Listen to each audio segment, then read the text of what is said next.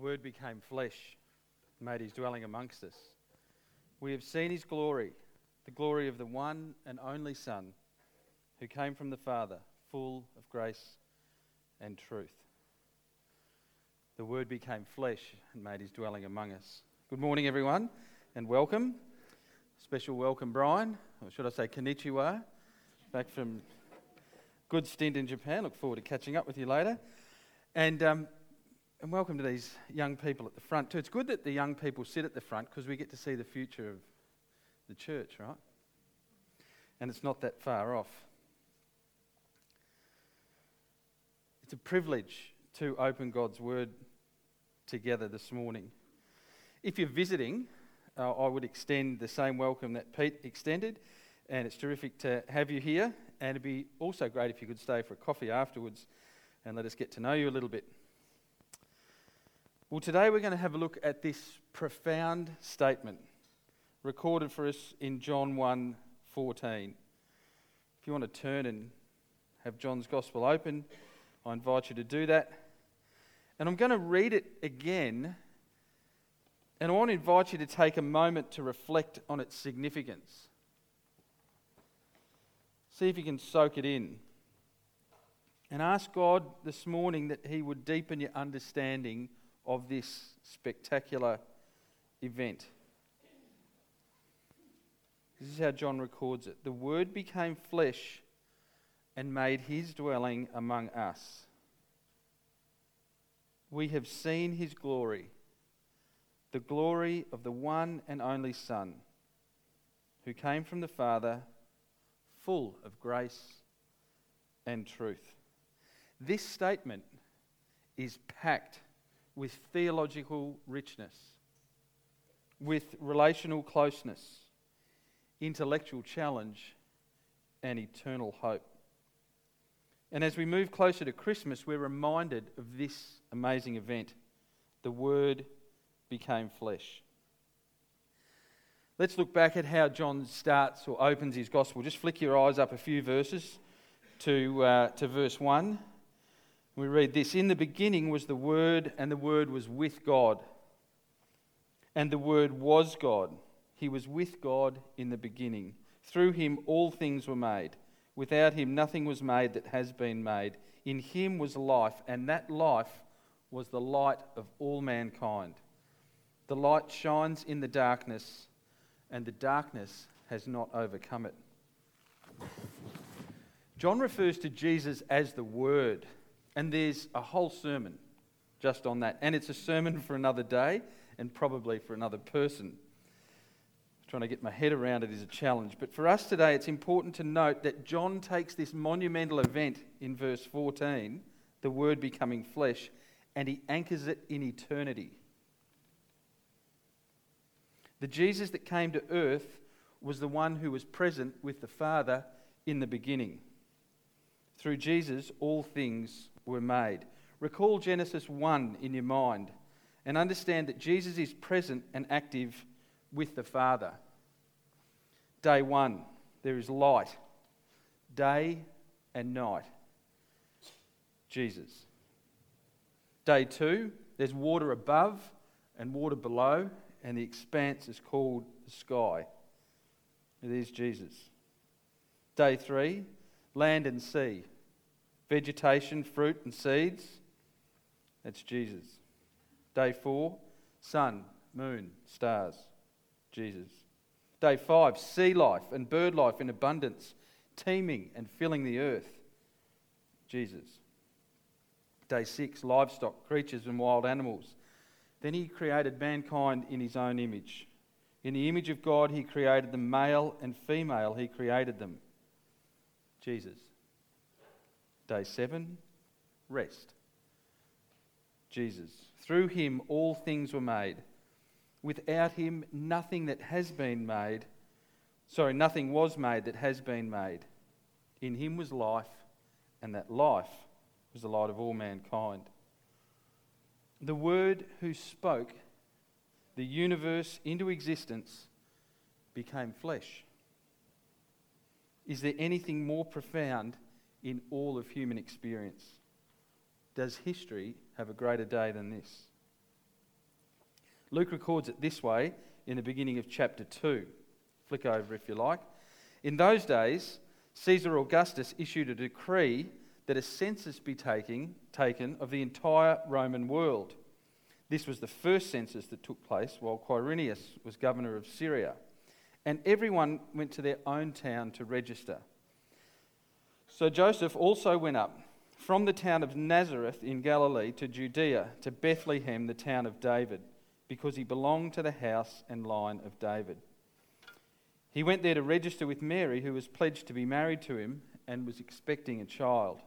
While they were there, the time came for the baby to be born, and she gave birth to her firstborn, a son.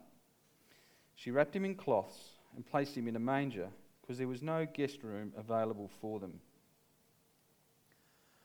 The Word became flesh in the most humble of circumstances, a shed for animals a no vacancy sign out of the way and off the main street.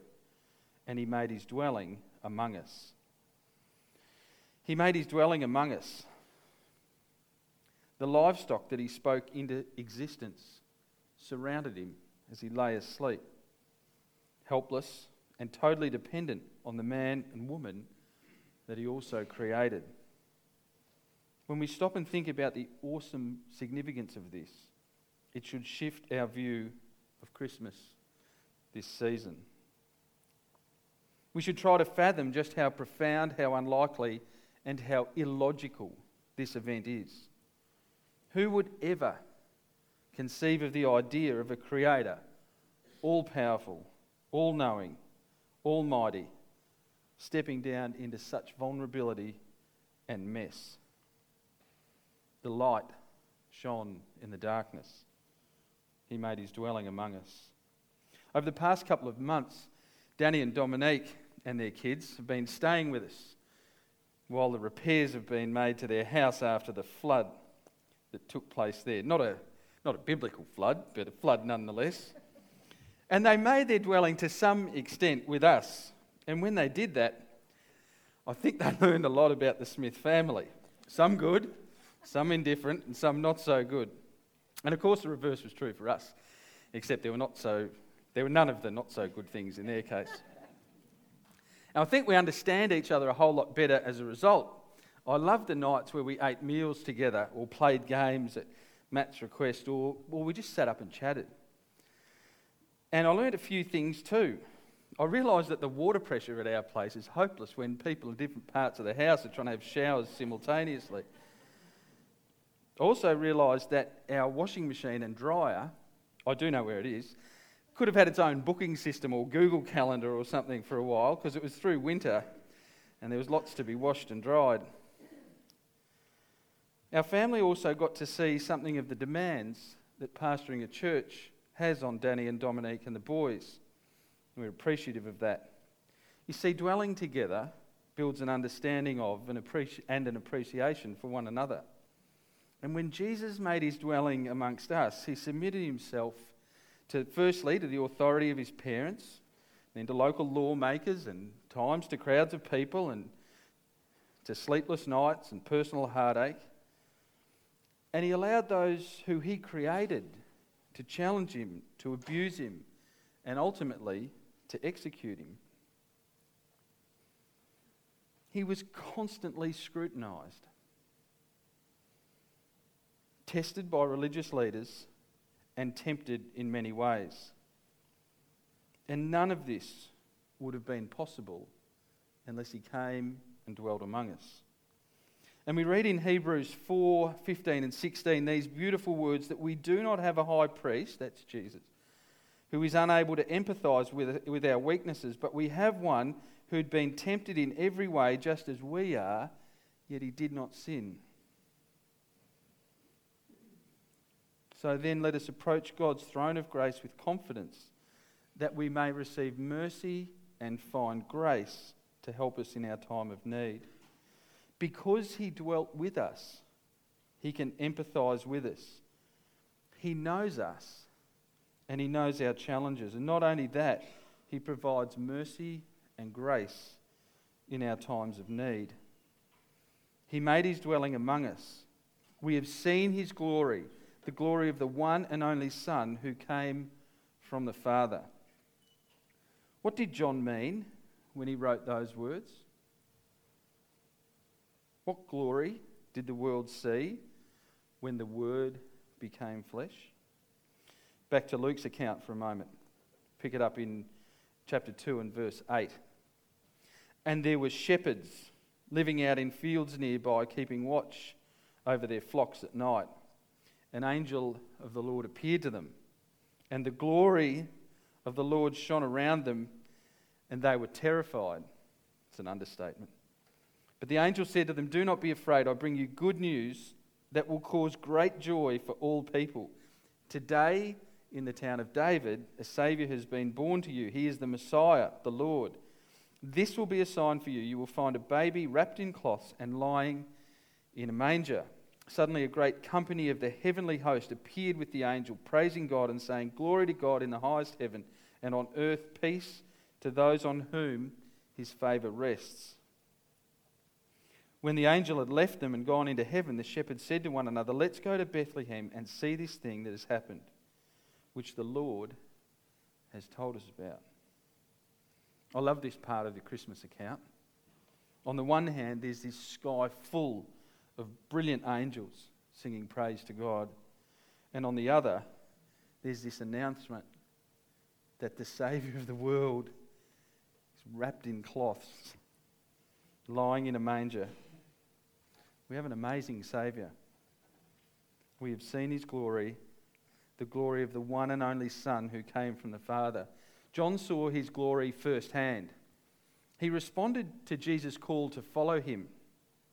And I find it interesting that Jesus almost always called people to follow him before he called them to believe in him. And that's still the case today, by the way. As John followed Jesus, he saw his glory revealed. He saw water turn to wine. He saw Jesus clear the money changers and the crooks in the temple courts. He saw Jesus turn the life of a Samaritan woman around in a simple conversation. He saw the healing of sick people and the dead raised to life. He saw crowds fed with small offerings of simple food. He saw Jesus walk on water. He heard him teach hard lessons and watched many desert Jesus. He heard him contend for the kingdom of God against those who distorted the law and tried turning it into shallow religion. More on that in a moment. He watched as Jesus healed a man born blind from birth and then explained the significance of spiritual blindness. John heard Jesus speak intimately with, the, with he and the other disciples as he washed their feet. And he heard the predictions of Jesus' betrayal and execution, and he watched the events unfold. John was there when Jesus gave them a new command to love one another as he loved them.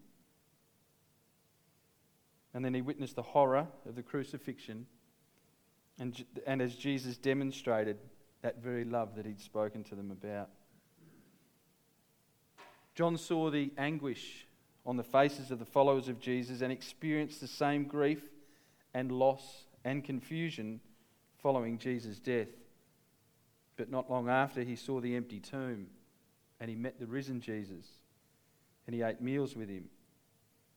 And he was reminded by Jesus of their mission to take the gospel to all nations. Is it any wonder?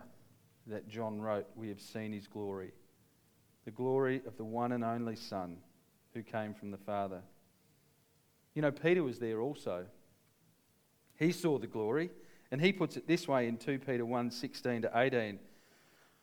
For we did not follow cleverly devised stories when we told you about the coming of the Lord Jesus Christ in power, but we were eyewitnesses of his majesty. he received honor and glory from God the Father when the voice came to him from the majestic glory, saying, This is my Son whom I love. With him I am well pleased. We ourselves heard this voice that came from heaven when we were with him on the sacred mountain. Eyewitnesses to his majesty. We have seen his glory, the glory of the one and only Son who came from the Father, full of grace and truth. Grace and truth, it says to the woman by the well, I know how many husbands you've had. And at the same time offers her living water. Grace and truth, it says to Nicodemus, You are Israel's teacher, and you don't understand the things of the Spirit of God. But also explains that anyone who believed in Jesus might have eternal life. Grace and truth demonstrated in the parable of the prodigal son. Grace for the father to give up an inheritance early and to watch the son destroy his life. Amazing grace to wait and to watch and to run and to meet that son when he returns as a total mess. Grace and truth to show the older son his hard heart, and yet to invite him to soften it and to join the celebration. Grace and truth, it says to me and to you, I know your sin. There's nothing that you can say or think or feel or do that I don't know about. And it also says, You're my child and I love you. And if you would agree to it, I'd like to forgive every one of those things. You know, I can't help read the Gospels and just see how much Jesus desires to relate to the people around him. He draws in children, tax collectors, and Pharisees, and the sick and the injured, and teachers of the law. And in every case, he invites them into a relationship with him. He invites them to experience the kingdom of heaven a life of following Jesus is so much more than a set of religious observances. I encourage you to read the parable of the prodigal son over and over again this summer and just see how full of grace and truth your Heavenly Father is. And how much He desires for every one of us to come home or to come inside. It's a relational invitation, not a religious one. The Word became flesh and made his dwelling among us. We have seen his glory, the glory of the one and only Son who came from the Father, full of grace and truth. When he, dealt, when he dwelt with us, he brought light into the darkness. It's a usual pattern for me when I have to speak something like this that I get stuck. Sometimes it's for a moment, sometimes it's for a couple of hours, sometimes it's for several days. And I haven't figured out whether that's a mental thing or it's something spiritual. But I often go from being able to think clearly and arrange my thoughts to being hard pressed to get anything down on paper. And this was the case during this last week.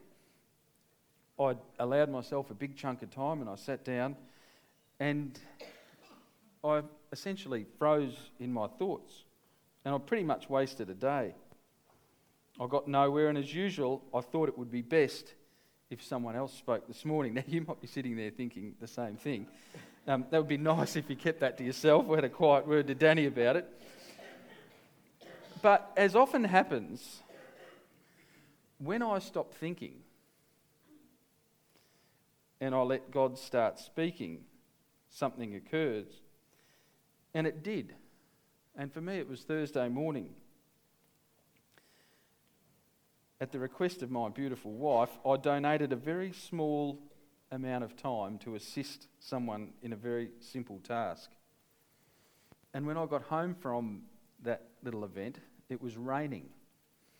I didn't want to get wet, and I just sat in the car and waited for the rain to stop. And as I did, I had time to pray and to reflect. And it dawned on me that I had just experienced what we were talking about this morning. I watched a lady who we went to help who faithfully gives to a group of people who many in life might overlook. Week by week, she draws in volunteers to help her in a simple act that provides for the physical needs of these people. And at one stage, I asked her, How many other Christians work in this environment with you? And there were none. Just her and the volunteers she engages. She's the light in that particular dark place. But the darkness can't overcome it. And so we need to ask why the Word became flesh made his dwelling amongst us. We need to consider what our response is to seeing his glory, the glory of the one and only Son who came from the Father. And we need to examine our lives to establish if our lives are full of grace and truth. So, this Christmas, is Jesus dwelling in you? See, he no longer walks the earth, but miraculously, he's made our hearts his home. Is he at home in your heart? I'm astounded by the fact that the God of this world subjected himself to the experience of being fully human. And I'm even more astounded that he would choose to make his home in my heart and in yours. What miracles! What miracles they are. The incarnation of Christ as a baby was the first miracle, the transformation of a dead heart into one full of grace and truth is another. Think about that. If you're amazed by the fact that Jesus came to earth as a baby at Christmas, how much more should we be amazed, humbled, and awestruck that he would choose to dwell in our hearts? He made his dwelling among us, and he continues to do so quite literally in the lives of those who are prepared to invite him in. Is there anything more profound in all of human experience? Does your life have a greater day than the one where you first experienced this? If you don't know this for yourself yet, is today the day that you would like to? I'd love to chat with you later if you would, or if you've come with someone who you trust, have a chat to them. Our world remains a dark place, but the darkness will not overcome the light. It still needs our light to shine in it. Maybe this morning we should all just choose one thing that we could do to live out this incarnate God in our Christmas experience. I wonder what it is for you. Is there a relationship that you might seek to restore? Is there an apology that you need to make? Is there someone you need to include at your table? Is there a debt you need to forgive? Is there financial sacrifice that you could make to ensure someone less fortunate has what they need? Is there time that you need to set aside just to dwell in the presence of God? Is there a sin you need to confess, a habit you need to stop, or some help you need to give or to ask for? The Word became flesh and made his dwelling among us. We have seen his glory, the glory of the one and only Son, who came from the Father, full of grace and truth. Let's do justice to this fact this Christmas that the world may know him and see his light through each of us. I wonder if you'd stand with me this morning as we pray, and we're going to go straight from that to a song that I think sums up the things we've been discussing this morning.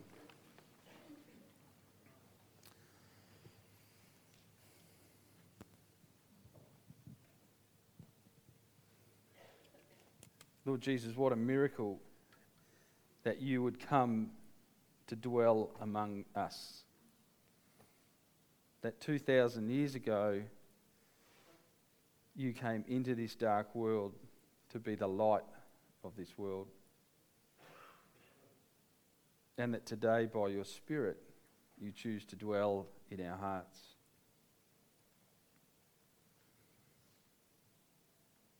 And as we stand here, God, would you speak to us? Would you reveal to us that one thing?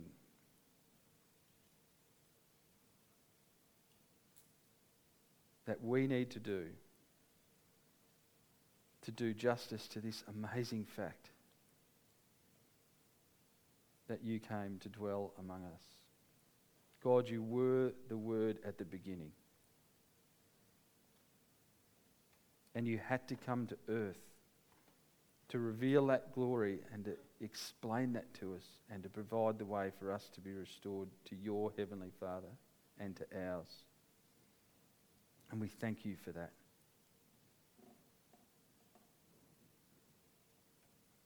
God, we love you. We want to worship you. And we want to thank you for all that you've done. And we pray these things in the mighty name of Jesus. Amen.